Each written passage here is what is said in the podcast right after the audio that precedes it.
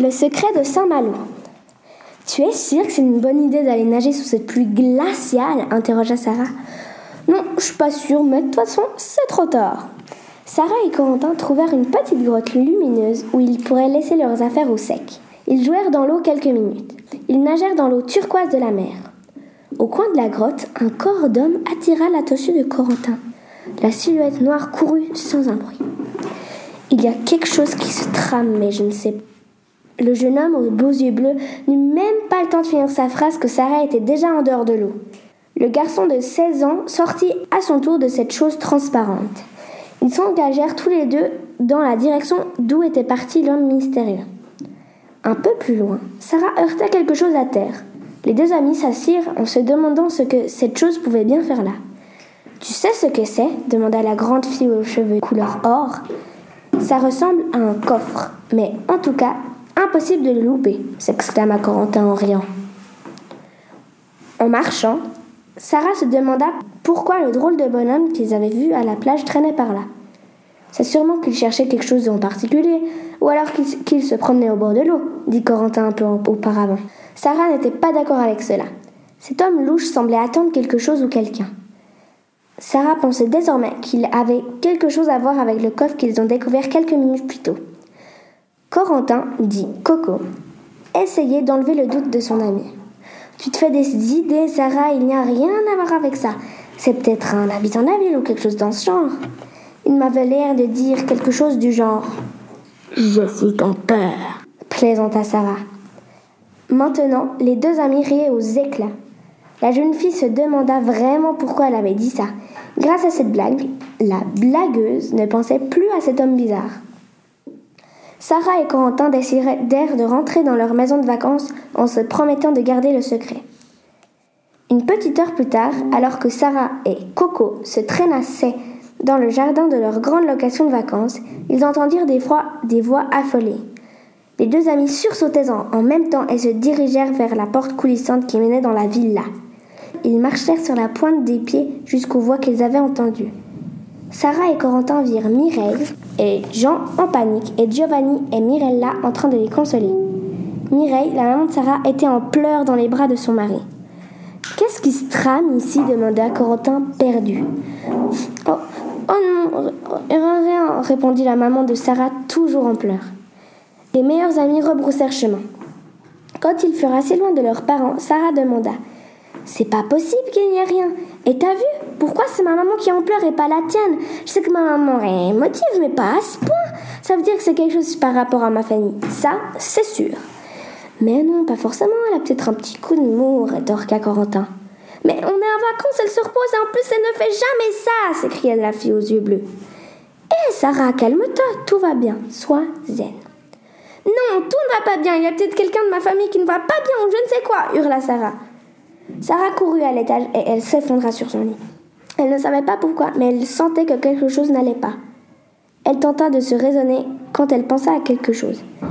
Mais je n'ai pas revu mon petit frère depuis qu'on est revenu de la plage avec Corentin.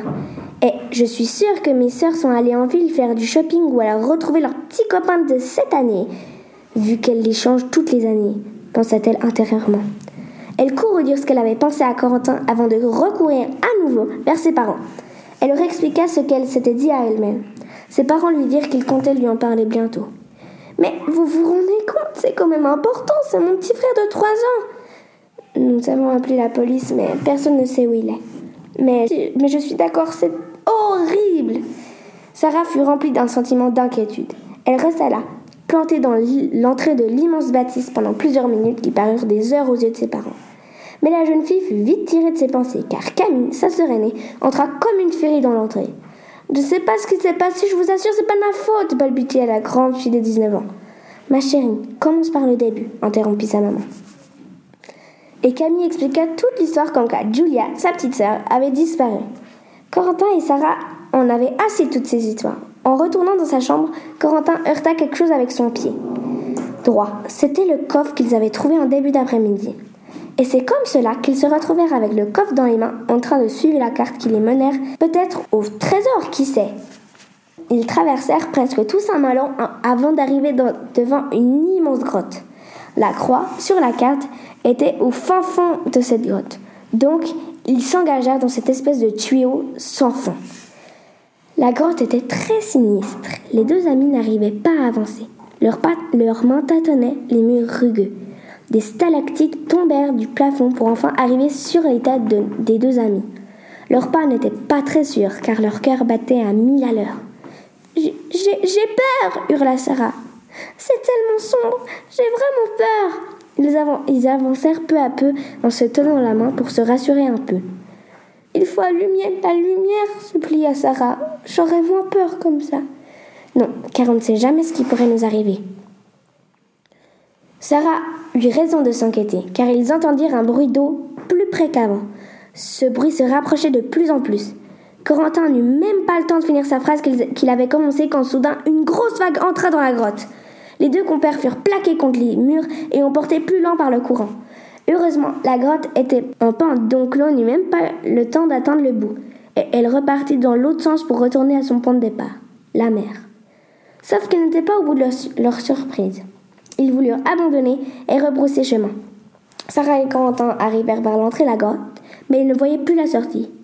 Ils étaient coincés Très vite, ils furent presque à l'autre bout de la grotte dite sans fin. Ils furent intrigués par des bruits de voix lointaines. Ils s'approchèrent des voix sur la pointe des pieds. Quand Sarah et Corentin furent assez près, ils s'arrêtèrent pour ne pas se faire voir. Alors, on se retrouve à 10 heures précises au centre-ville avec les bombes. Alors, c'est un premier. 10 heures du matin, répondit le deuxième. Mais oui, gros nigo. Bah, je sais pas, j'ai le droit de me tromper. Les voix semblaient plutôt graves, pensa Sarah. Des hommes de plus de 25 ans. Le dialogue entre les deux hommes reprit. Les enfants vont être ravis, recommença le premier homme en rigolant. Corentin éternua tellement fort que les deux hommes se turent. Je crois qu'on a de la visite, articula l'un de l'une de ces deux personnes. Chuchota Corentin. Ces gens bizarres se tinrent devant les deux amis. Sarah poussa un cri de frayeur. Le premier homme était très grand. Il avait aussi une longue barbe et une petite moustache blonde. Le deuxième était très petit avec des cheveux rasés et une petite moustache blonde aussi. Leurs visages sont sombres et pleins de rides. Sarah et Corentin se mirent à courir dans des directions opposées pour essayer de semer les malfaiteurs. Au bout d'un moment, Corentin se retrouva à l'entrée de la grotte bouchée par les pierres. Et Sarah, elle, se retrouva dans un cul-de-sac. Elle eut l'obligation de faire demi-tour. La jeune fille trouva un chemin dont elle n'avait jamais vu l'existence. Elle courut de toutes ses forces pour, pour pouvoir enfin semer l'homme qui l'avait suivi.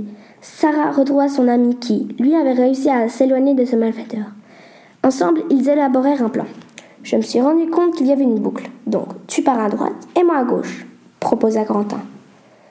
Ok, ça me va, répondit Sarah. Et sur ces mots, ils s'éloignèrent sans bruit. Soudain, ils entendirent des pas. Ils eurent le réflexe de se cacher chacun dans une autre cachette pour ne pas se faire voir. Sarah vit une, petite silhouette avec une grande qu'elle connaissait très bien. C'est mon frère et ma sœur cria-t-elle de joie. Mais elle cria un petit peu trop fort.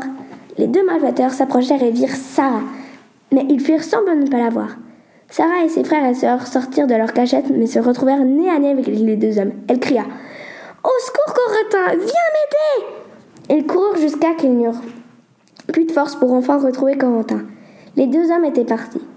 Quand les quatre compères marchaient, ils reçurent un petit courant d'air. Et ils coururent dans cette direction pour enfin voir de la lumière. Ils coururent encore plus vite et sortirent dans, dans l'air frais. Les amis reconnurent le petit chemin qu'ils avaient emprunté en venant et rejoignirent leur maison de vacances. Quand ils entrèrent, Sarah et Corentin pleurèrent dans les bras de leurs parents et elles racontèrent toute l'histoire en détail depuis le début. Aussitôt, les parents dirent On ira à l'heure que vous avez entendu sur la place du, du centre-ville et on appellera la police sur place. Quelques longues minutes passèrent depuis que Sarah et Corentin étaient rentrés à la maison en panique. À l'heure prévue, ils rentrèrent dans la voiture direction le centre-ville. Arrivés là-bas, ils virent un stand avec des bombes à eau et des ballons de baudruche. Et qui est-ce qui tient le stand? C'étaient les deux malfaiteurs qu'ils avaient vus dans la grotte. Mais que faites-vous là? demanda le grand homme. Nous voulions voir comment c'était votre stand, mentit Sarah. Euh, non, en fait, nous pensions que vous étiez des malfaiteurs qui voulaient faire flamber la ville, murmura Quentin. Vous avez vraiment pensé ça? interrogea un des hommes. Elles discutèrent encore de longues heures sur ce qu'il s'était passé. Julie vit Adam.